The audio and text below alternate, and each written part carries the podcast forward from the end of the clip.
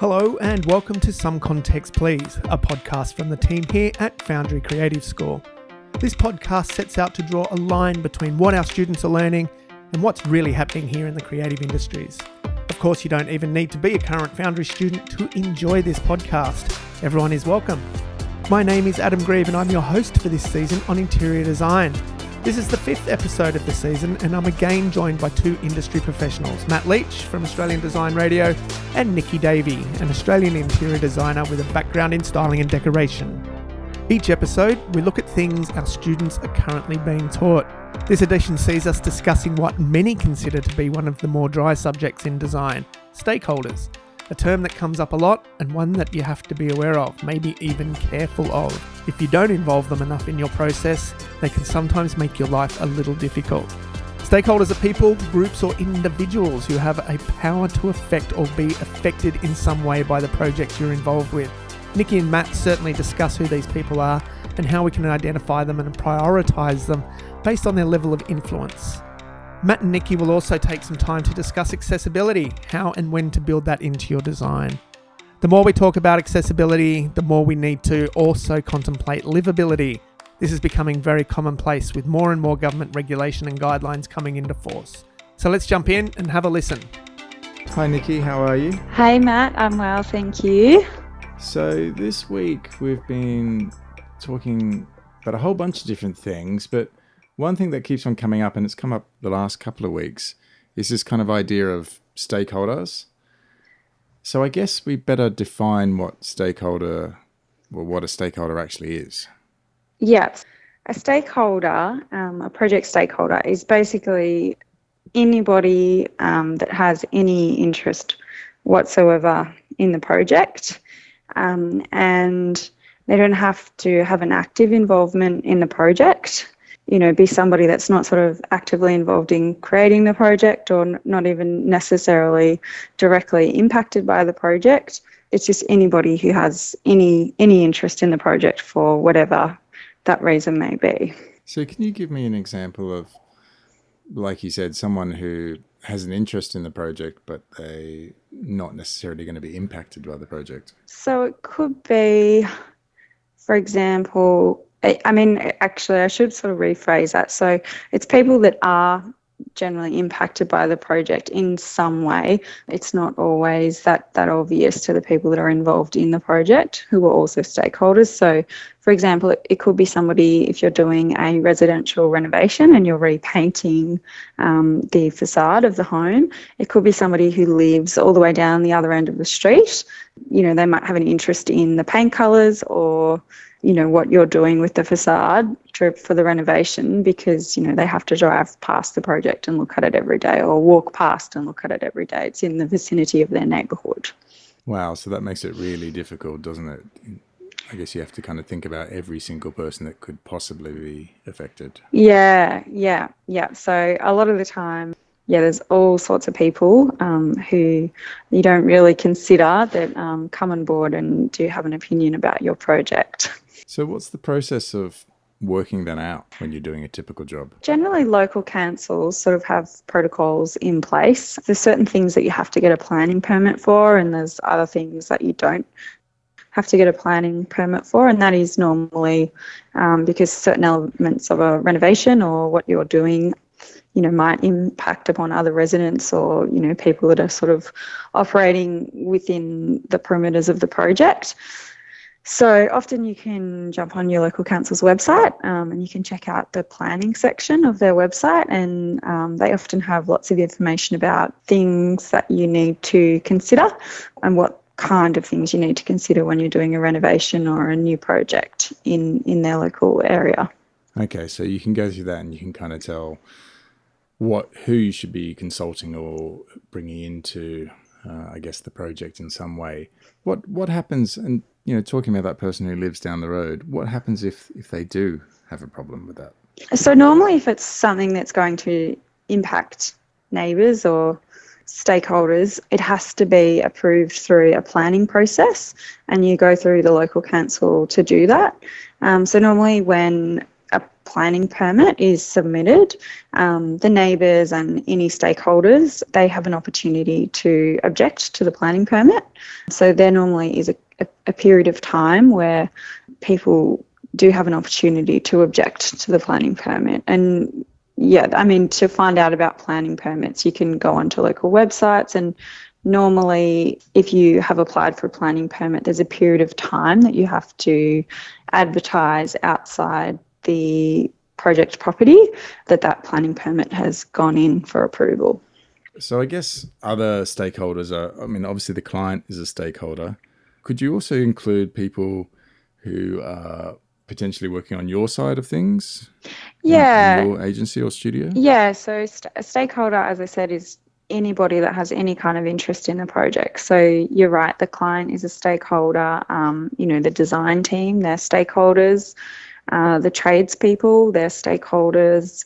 Um, anyone who is consulting on the project is considered to be a stakeholder, and it's also organisations can be stakeholders. So wh- whoever is financing the project, if it's a if it's a bank or if it's an investment group, they're considered to be a stakeholder as well. Once you've worked out who the stakeholders are or could potentially be, do you put them in priority of like who? I mean, do you have more some stakeholders who are more stakeholdery than other stakeholders? Yeah, definitely. I think you can't always foresee who all the stakeholders are as well, but there's definitely some stakeholders who will have a much greater impact in your sort of toing and froing regarding the project. So, I mean, the client is obviously almost always probably the most important stakeholder for you anyway. But I mean, if you're doing a residence like future tenants, they're stakeholders, um, and it's pretty important to think about their requirements as well. The builder, that's always a really important stakeholder, or any tradespeople that you're using. The local council, I'd say if they're if they need to be involved, they don't always have to be if it's just a decoration project. But the local council is always a pretty important stakeholder as well. Once you've got this list of stakeholders and you kind of know who the most important ones are and and right down to the least important, how what do you do with this knowledge that you now have? Well, I guess it's just important to understand who all the stakeholders holders are and um, how so that you can work out how you can respond best to all of their requirements. So sometimes um, your client might have you know grand ideas that you're really on board with. Sometimes as a designer or a decorator, it is your responsibility to um, kind of navigate the client through all the other stakeholders that will affect their decision making. It's probably more applicable to interior design projects. Um, but for example, if you were doing a residence, if you're working on a residential project, and they had requirements like they could say to you, We've got this wall that's north facing and there's no windows in it, and we really want to open it up. Um, so, can we put some windows there to increase the natural light into our spaces? And they might think that's just a really straightforward thing for you to work out with a builder. But you know, often if there's a wall with no windows in it, there's a reason for that. It might be that um, you've got a neighbouring property, and by putting windows in that wall, you're overlooking some of their personal and private spaces, which the council would have sort of uh, regulations around whether you can do that, or you know, you might you might you might have to say to them, look, we can put we can put windows in, um, but they have to be a certain height so that you can't directly overlook, you know, your neighbour's backyard because that's a breach on their privacy, and that kind of information you can find on, you know, you'll find on your local council's website.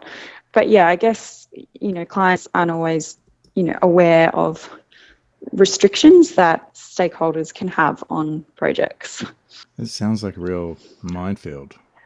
Yeah, it, can be, but I guess you sort of start to understand, like the more you work in the industry, I think you start to understand what, what to look for and you start to realize why things that are not obvious to the client might not be there, like why why building restrictions are in are in place. Can you give me an example of from your own work history where a stakeholder has affected the the project? Yeah, so recently I worked on the refurbishment of a commercial lobby for a big corporate company.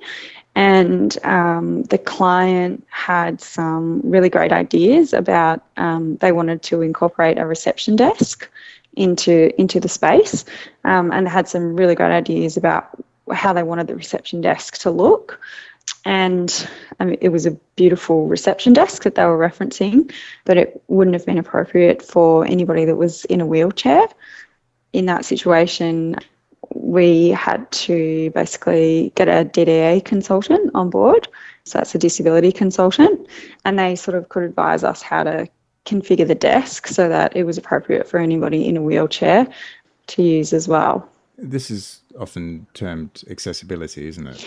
Yeah, yeah. So it's, yeah, the term accessibility normally refers to disability accessibility in buildings. But basically, it's just about making um, spaces accessible to everybody. So that's could be, you know, mums with prams, people in wheelchairs, you know, not just the majority of the population, thinking about minorities as well. And how far do you have to extend this? Do you, I mean, do you need to include this with people with sight impairments? Yeah, yeah. So it de- it depends on the project. So if it's a public space, you need to consider the entire public.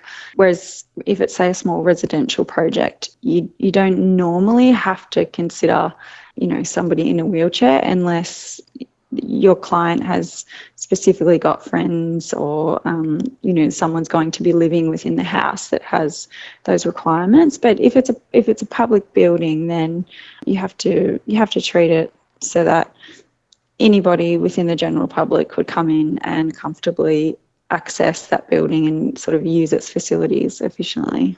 Now is there a standard for for this kind of thing? Yeah yeah. Those sort of things are found in the Australian standards.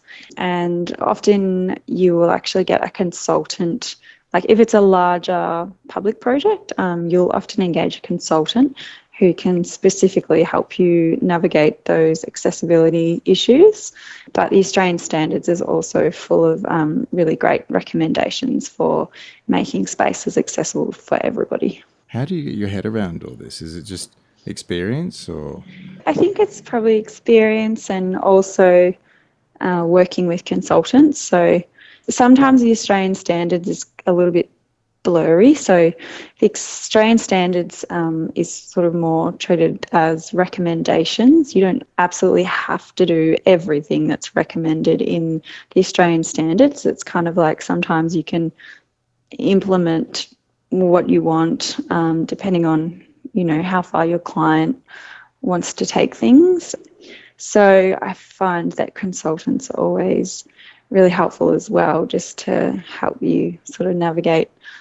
Yeah, if you really need to take everything in the Australian standards into considerations, or if there's sort of little bits and pieces that maybe aren't so relevant for your particular building site. When would you decide that you need to get a, a consultant in? It's normally something I mean, you would normally use a consultant for a public or or a commercial space, not not so much for a, a smaller residential project, unless it was like an aged care project or there was somebody you know going to be a tenant that um, had some sort of impairment. Often it's not actually the interior decorator or interior designer's role to engage that consultant. There'll be, you know, a project manager who's project managing or, you know the designer, the architect, and all the tradespeople, and the project manager is the person that will engage that consultant for you to to work with and refer to. Often, when I hear accessibility kind of thrown around, it's it's quite often paired with livability. Yeah, yeah. What is that? When I think of livability, when it comes to interior design, I kind of link it to you know when you think of a livable city, it's I think of spaces where ease of living is prioritised. In Australia, or in Victoria specifically, the state has some guidelines around livable apartments that were brought in in 2017. Victorian government's planning website, I think it's called the Better Apartments Guide. and that is basically a guide to creating livable apartments. So it just has guidelines for like, you know, the minimum size of bathrooms and um, sort of minimum hallway clearances and um, lots of really useful stuff just to make sure your spaces are sort of an adequate size and not too small and you know you're not going to have doors opening into pokey little spaces or into other doors. But yeah i sort of i think livable spaces they have all of the basic components to living. So, you know, obviously there's plumbing and hot water and, you know, cooking facilities. And then it's like they have, there's another layer of good design that just makes living in those spaces very easy. So lots of storage, um, you know, enough clearance around things to very easily navigate around spaces and rooms without tripping over anything or opening a door into a pokey area. It's just easy living these measurements and kind of numbers are they absolute or are they there to be interpreted? No, they're not absolute. So the better apartment design guidelines are they're they're kind of like the Australian standards. So they're they're recommendations for designers, but they're they're not absolute.